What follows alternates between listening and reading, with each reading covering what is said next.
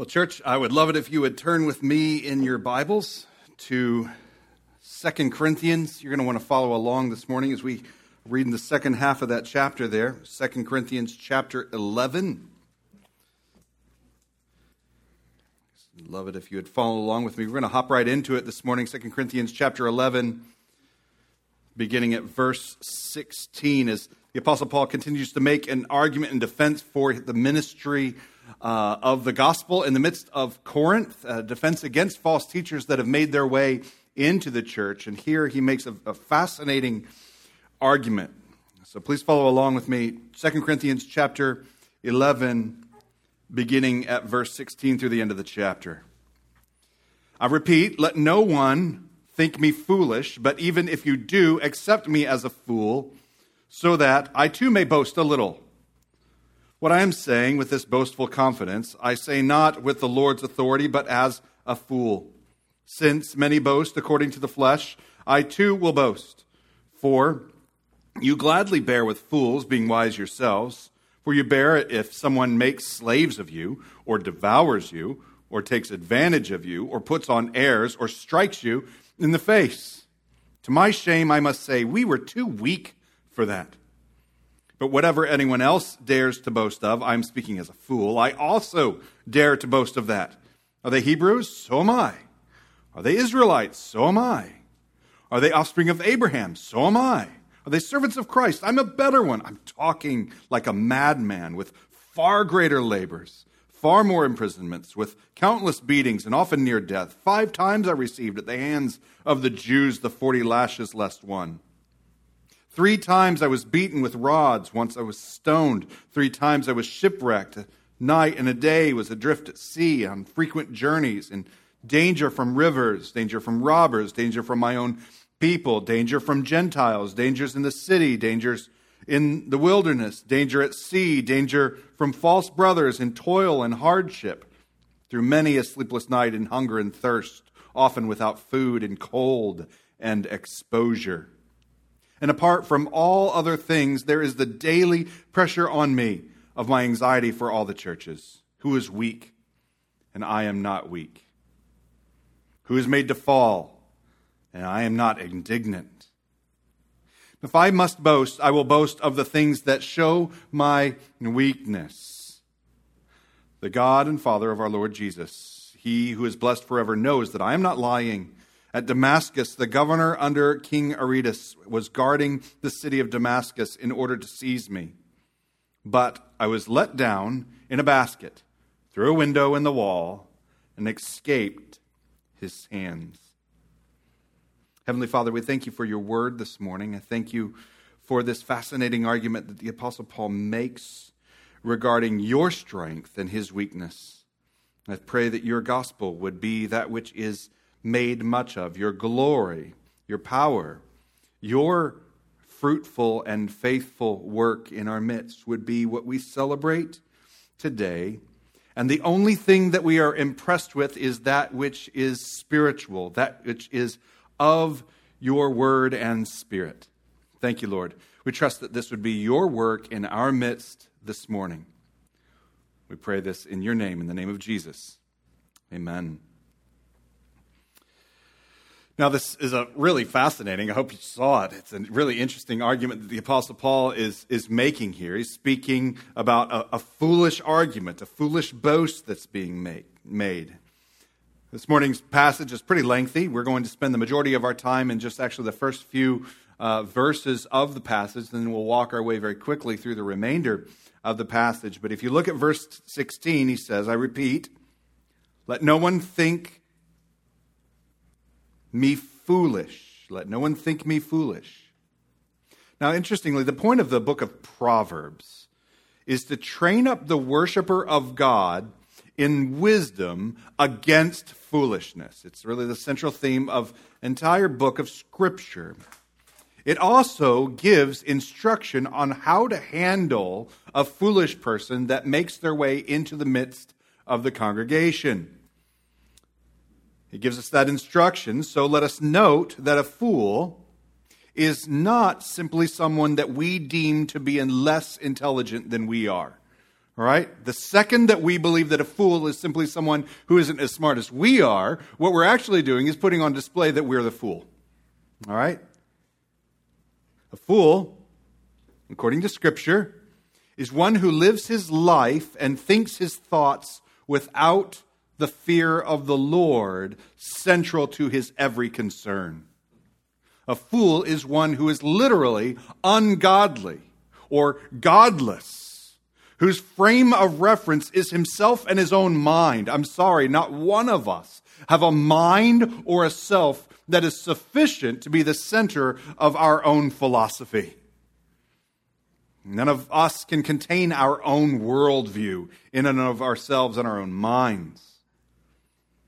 And so a fool is the one who, who, makes, who makes his thoughts the center, makes himself the center of his own thoughts, and is ungodly or godless. Now, interestingly, Proverbs chapter 26 has two statements about the fool. These two statements in verses 4 and 5 look on their face to be contradictory, but you'll see very quickly they're actually expressing something really important.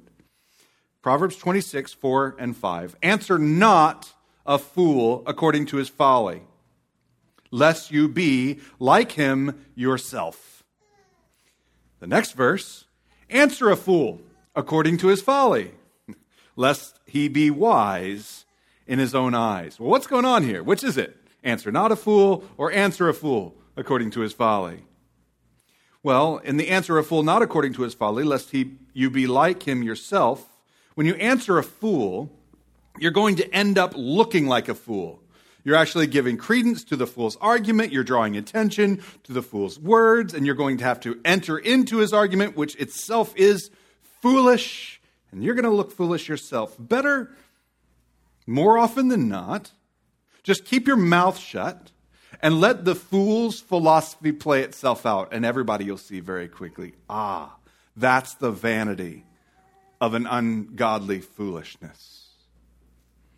But then, answer a fool according to his folly, lest he be wise in his own eyes. On the other hand, if the people around don't catch on to the foolishness of the fool, somebody's going to have to speak up.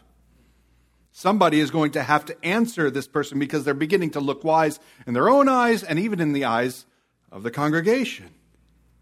So, this is Paul. He doesn't want to be foolish. He doesn't want to look foolish. He doesn't want to act like a fool by entering into the arguments of the false teacher fools that had made their way into the midst of the congregation in Corinth. He doesn't want to do it. He doesn't want to even have to address the boastfulness of the foolish false teachers. But since the Corinthians haven't dealt with them, and they've remained among them, and they gained a foothold there, Paul now has to confront them himself. Paul wanted the false teaching and the arrogant manner of the fools to be seen on its face for the foolishness that it is. I mean, just consider the humble way of the proclamation of the Apostle Paul compared to the boastfulness of the fools and false teachers. Just compare them. But the Corinthians didn't get it. So he has to enter into the argument. So here we go. Here we go with Paul entering into the argument. Look at verse 17. What I'm saying with this boastful confidence, I'm, I say, not with the Lord's authority, but as a fool, not as the Lord would, but as a fool. The boasting is not the way of the Lord, nor is the way of the Lord to enter into a fool's argument. Why did Jesus, when asked foolish questions by Pharisees and other leaders in his culture, why did he so often simply answer with another question and let the fool be found out? In fact, enter in is specifically contrary to the way of the Lord. But Paul's purpose here is to show just how foolish is the ways of the fools by showing how unbecoming it looks like when he enters into it. Let me just boast the way that the fools boast and see what you think of it.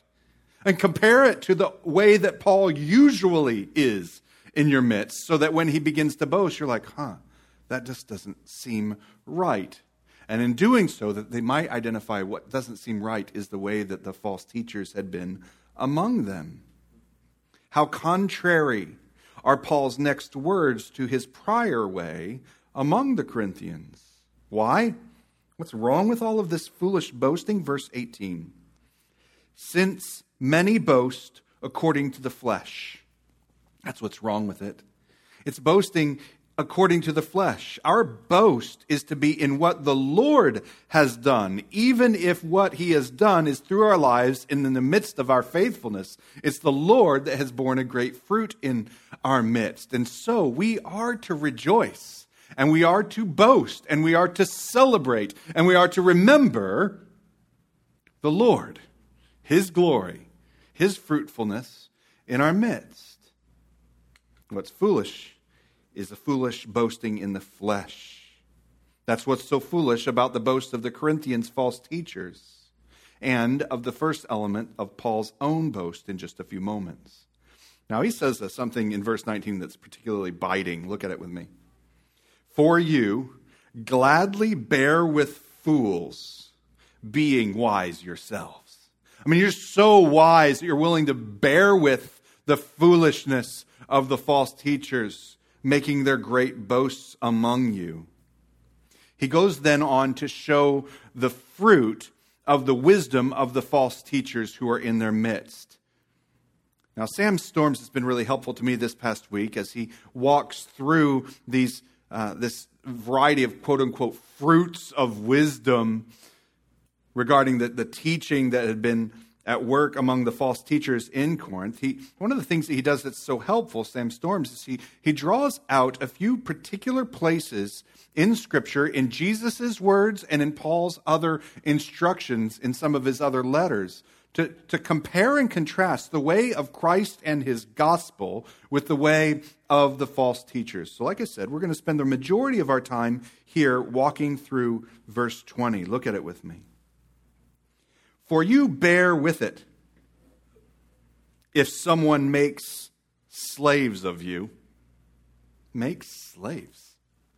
Now, that's not only foolish, that's vile. The Corinthians have taken up a position of subjects to false teachers. And the false teachers have taken up a position of masters among the church. The, the Corinthians have, have literally handed over control of their spiritual lives to these false teachers who have made their way into the life of the church. Now, that couldn't be further away from the way of the genuine minister of the gospel. Listen to Jesus' own words in Matthew chapter 20.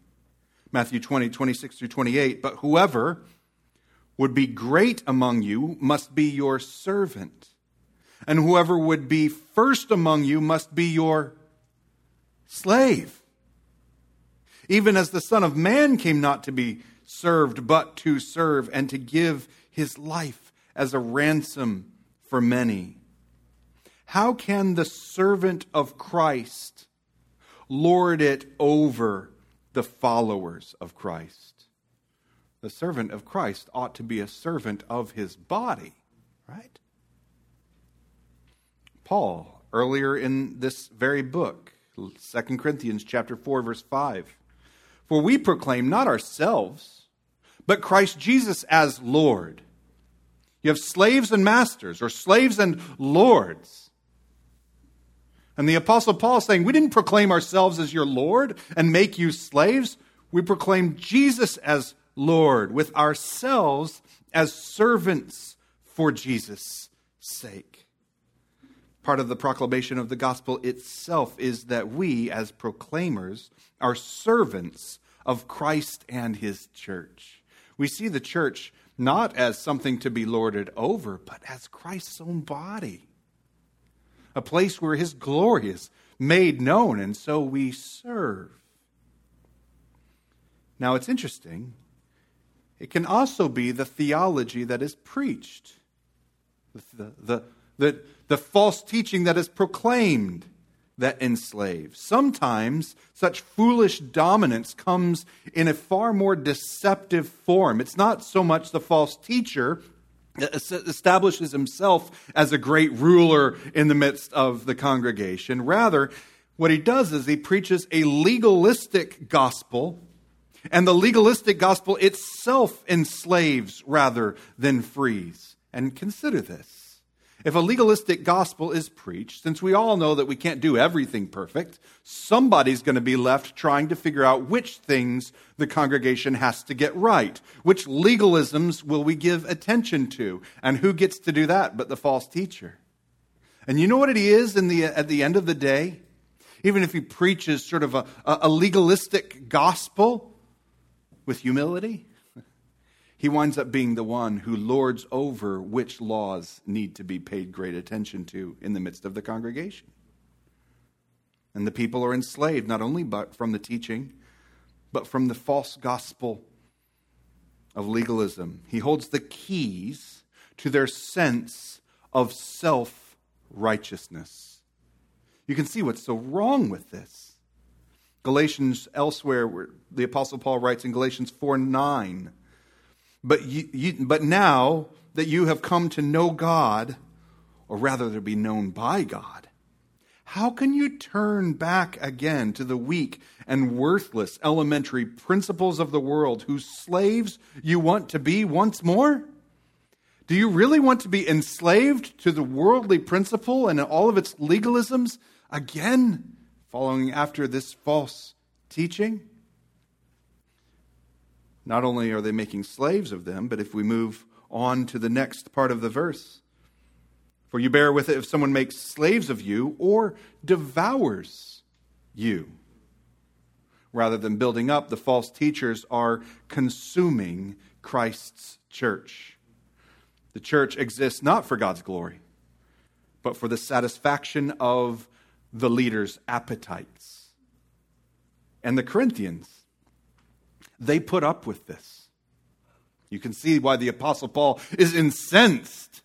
He has to speak up, he has to tear down the foolishness of the fool.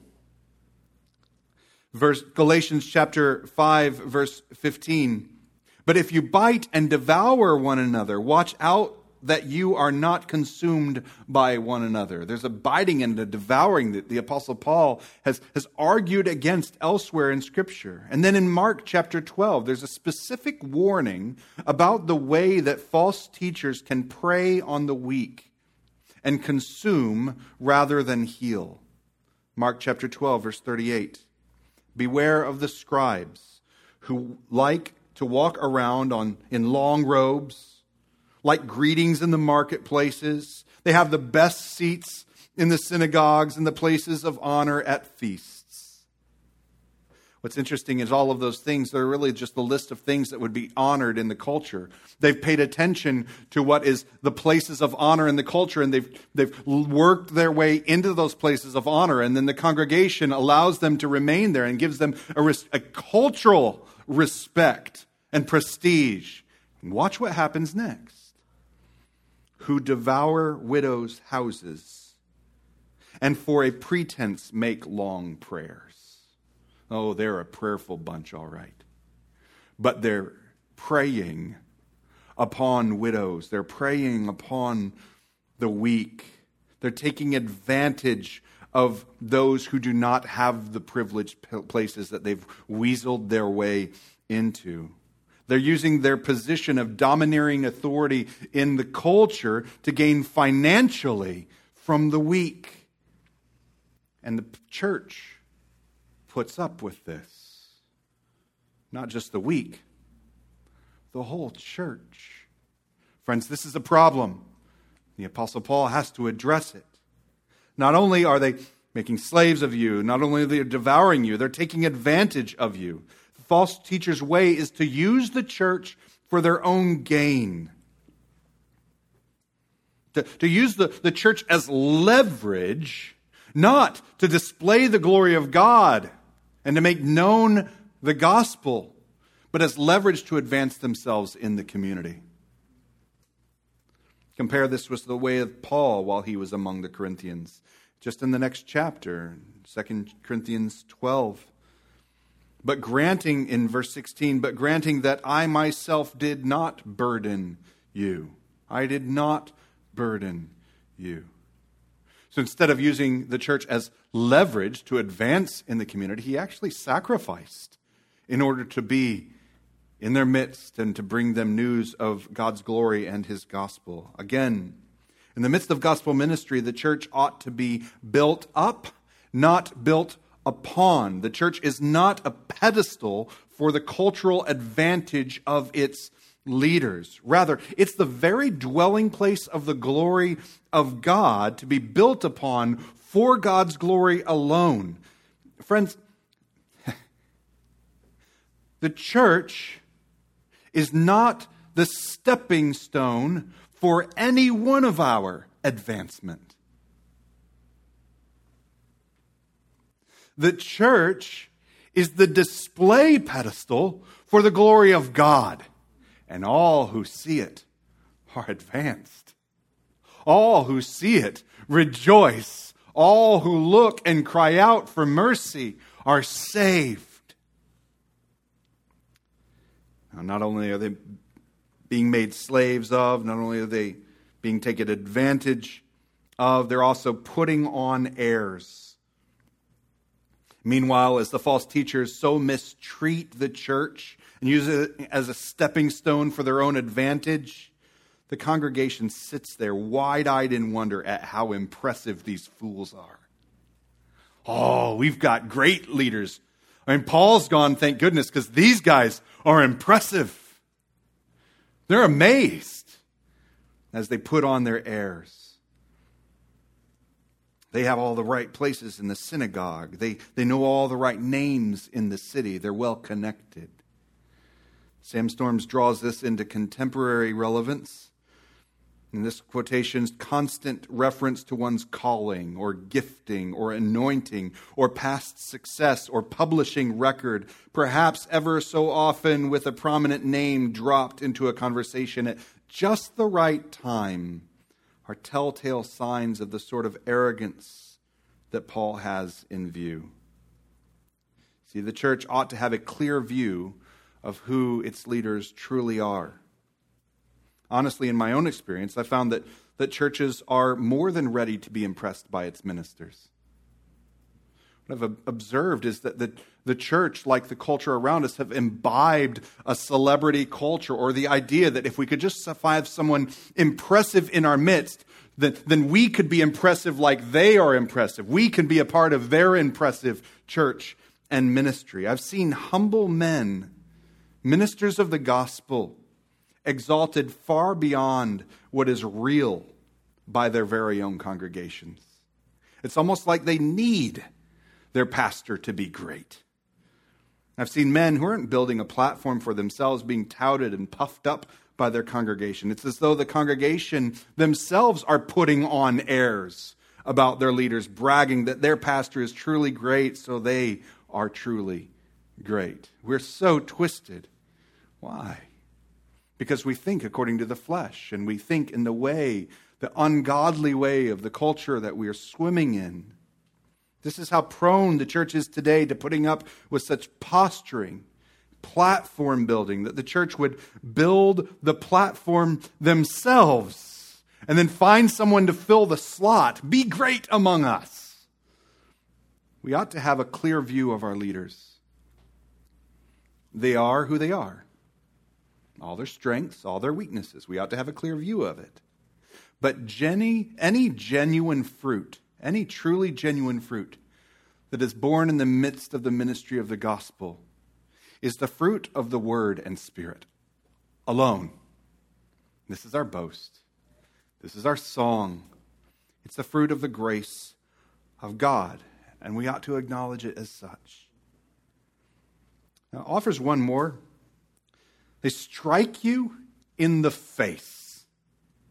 These false teachers were abusive and angry.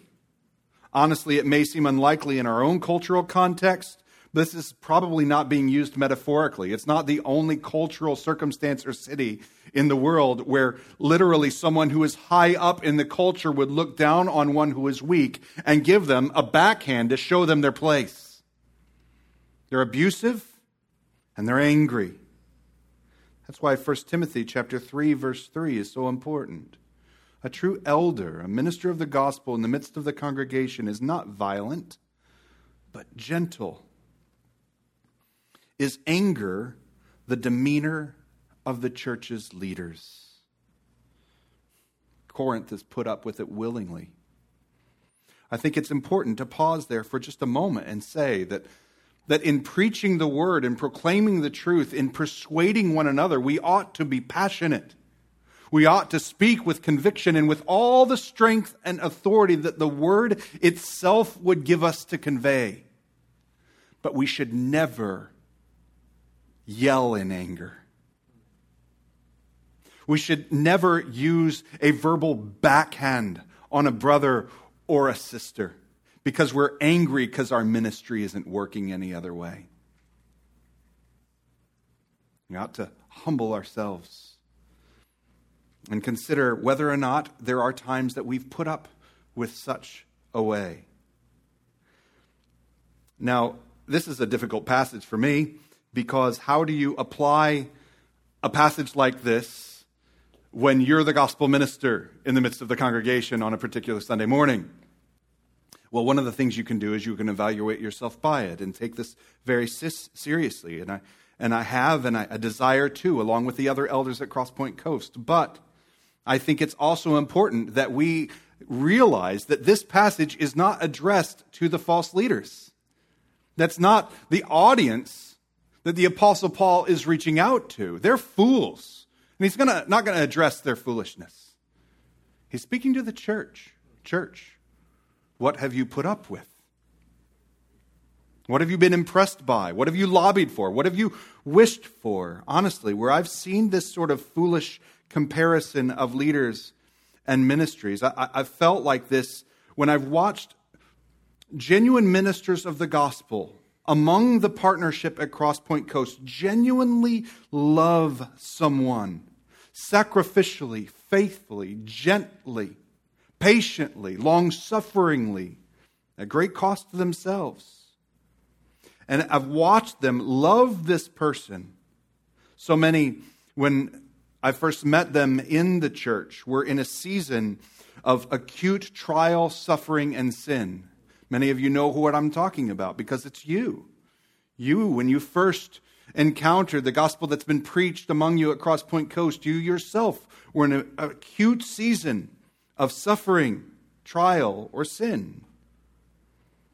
But after a season of healing, as, as many in the congregation have labored sacrificially to minister a gospel balm, one of the things that we've seen occasionally is once the immediate sense of need, the acute edge is taken off, there's little need for those who have so faithfully served in the most recent suffering season, now that the gospel balm has been applied. This scenario reminds me of what Paul's dealing with here. He was gentle with the Corinthians. He preached the gospel to a people who were lost apart from Christ. He was faithful to apply the gospel balm to their souls at great cost to himself. And they looked as though they'd received it. But for some, they only received it as a temporary soothing agent to life's real problems. Now that some of the acute issues have stabilized, they're ready for something more impressive than Paul and that silly gospel that he preached. They're looking for something stronger and more impressive in the community and all some sort of advantage that can be gained to moving on to the next thing after the gospel took the edge off of a, an acute suffering in life. I've watched this in the congregation. I've watched you labor and seen someone seem to walk off after a season. When you know that the go- uh, application of the gospel balm is not just a soothing ointment for a season, it's our only hope of peace and rest.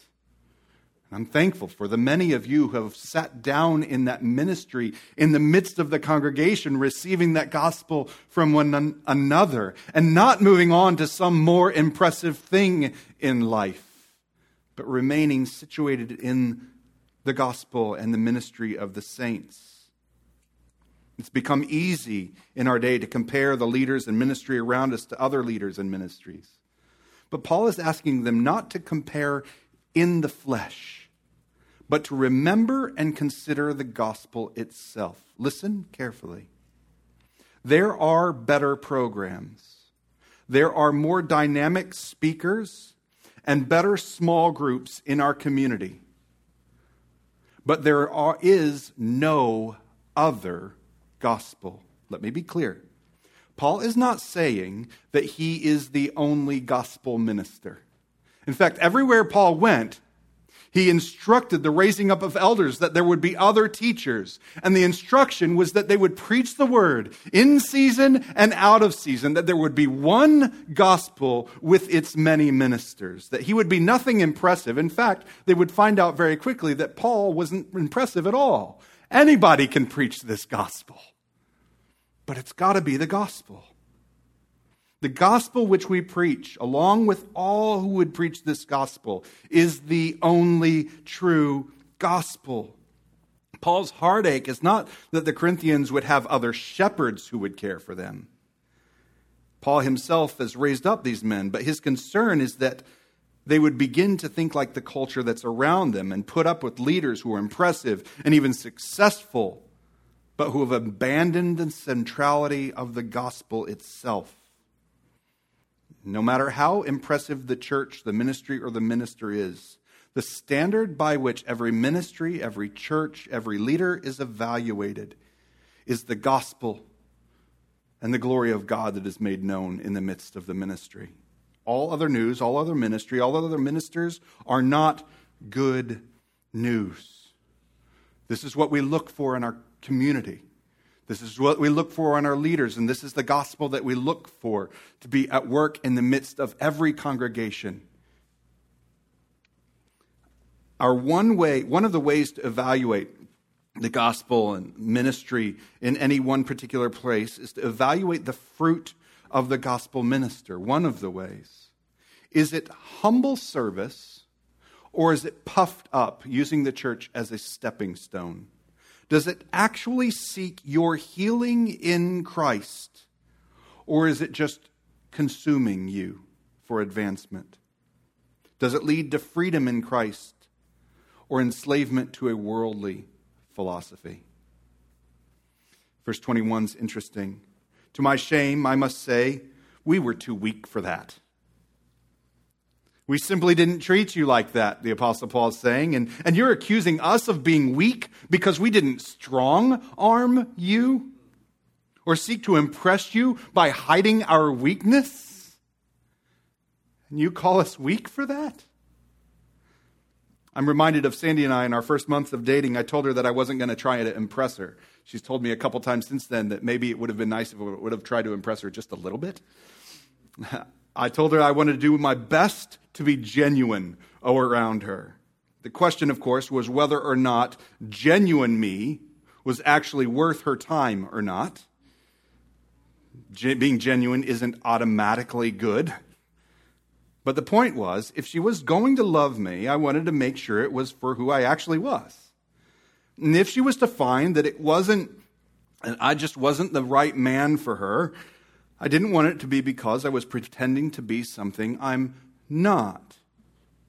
You see, in the church, we ought to be genuine as well.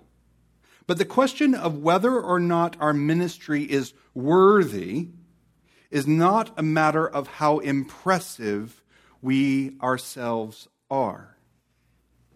It's whether or not we have been faithful to the gospel of Jesus Christ, a singular evaluation. The gospel is that Christ and Him crucified is at the center of our proclamation. Are we clear that? And are our congregations clear that our part in the story is that of a sinner in need of redemption? That's our part of the story. That's what we contribute. That's what we bring to the table of grace. Not that we're impressive but that we're in need.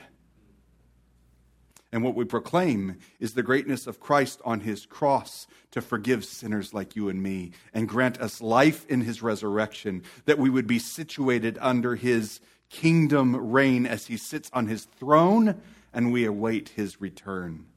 It's Jesus who is sufficient. It's Jesus who is worthy of all praise. It's Jesus who is worthy of our submission to King Jesus. Our message, our gospel is Christ. and him crucified. Now, as the passage continues, in verse 21 in the second half, but whatever anyone else but whatever anyone else dares to boast of, I'm speaking as a fool, I also dare to boast of that. Dare to boast. Let me tell you, friends, boasting is dangerous. It takes daring. And he's a fool. He knows it to say these things. And it sounds like foolishness out of the mouth of Paul for the way that he is normally ministering among the Corinthians. Are they Hebrews? So am I. Language, culture, religious pedigree, he's got it. Are they Israelites? So am I, he says. In Philippians chapter 3, verses 4 through 7, the Apostle Paul lays out his Israeliteness. All right? He has a stake, a claim to make. Now, this is interesting to me. Verse 23 Are they servants of Christ? I'm a better one. What even is a better servant of Christ? What does that look like? It's madness. That's what it looks like. I'm talking like a madman. What is a better servant of Christ? It one who's puffed up? Is it one who has a great seat in the synagogue? One who is culturally affluent? Well, Paul begins to deconstruct that very quickly as he begins to describe greater labors. The one who is a better servant of Christ is the one that suffers to make his name known. You can imagine the arrogance and the cruelty of such a ministry as to produce the fruit of verse 20, all the, the enslavement and the arrogance that took place. Now consider Paul's ministry and its humility and sacrifice. We don't have time to look at each one particularly, but let me encourage you. Walk through each one of the statements and sit in them for a moment, even prayerfully, that are made in verses 23 through 27. In verse 23 through 25, suffering in physical persecution. Verse 25 through 26, suffering in the labor of gospel ministry. In verses 26 through 27, suffering in perseverance, going on even though it's exhausting. Verse 28, and apart from other things, there is the daily pressure on me of my anxiety for all the churches. The apostle bore a weight. And the weight that, that Paul bears is the weight for a jealousy, for the glory of God and the effect of the gospel to be born in the midst of the congregations that he is planting. All of the above suffering takes place under the banner of love for Christ's church. His daily pressure and anxiety is for the church, where the false teachers have built themselves a nice, comfortable platform with a congregation under their feet. Paul has suffered to bring them to Christ, who alone is exalted. And the Apostle Paul situates himself over and over as a partner in the gospel, a partaker together with the church of grace. It struck me, verse 23, when it says that he was near death. And I think, is that not the ministry to which we have been called? All of us. The priesthood of believers, the partners in the gospel together. Second Corinthians, at the beginning of this letter in chapter 4, verse 11 through 12, he says, For we who live are always being given over to death for Jesus' sake so that the life of Jesus also may be manifested in our mortal flesh. So death is at work in us, but life in you. All genuine love and gospel ministry feels like dying because it is. This is the way of the cross. This is the way of the ministry of the gospel to lose yourself for Christ and his sake and find your life in Him alone. Not advancement in the culture, not being found impressive or finding a people to lord it over. Now, the passage closes with an interesting event. In verse 31, the Lord God and Father of our Lord Jesus Christ, who is blessed forever, knows that I am not lying. At Damascus, verse 32, the governor of, under King Aretas, who was guarding the city of Damascus in order to seize me. But I was let down in a basket through a window in the wall and escaped his hands. Now it's interesting. This event took place at the beginning of the Apostle Paul's ministry, just after his conversion on that road to Damascus. And what Paul experienced in Damascus was this rapid transition from exalted Pharisee that so very recently people literally took their coats and laid them at his feet as he presided over the self righteous execution of Stephen. Exalted. And now he is in Damascus. He's become so quickly a despised gospel preacher who had to sneak out of the city to save his own life.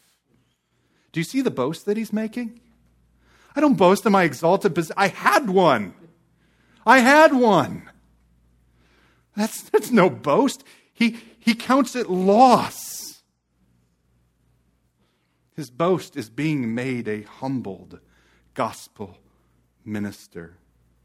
In just the blink of an eye, Jesus had converted Paul from one who was puffed up in his own pride in a ministry of persecution to the one who was brought low in the ministry of the gospel. Here's where he's going. He's going to verse 30. If I must boast, I will boast of the things that show my weakness. This is the way of gospel ministry. Next week we'll look at it in more, more in depth in 2 Corinthians chapter 12 verse 9. He says, My grace is sufficient for you, Jesus speaking to Paul. For my power is made perfect in weakness. Therefore, I will boast all the more gladly of my weaknesses, so that the power of Christ may rest upon me.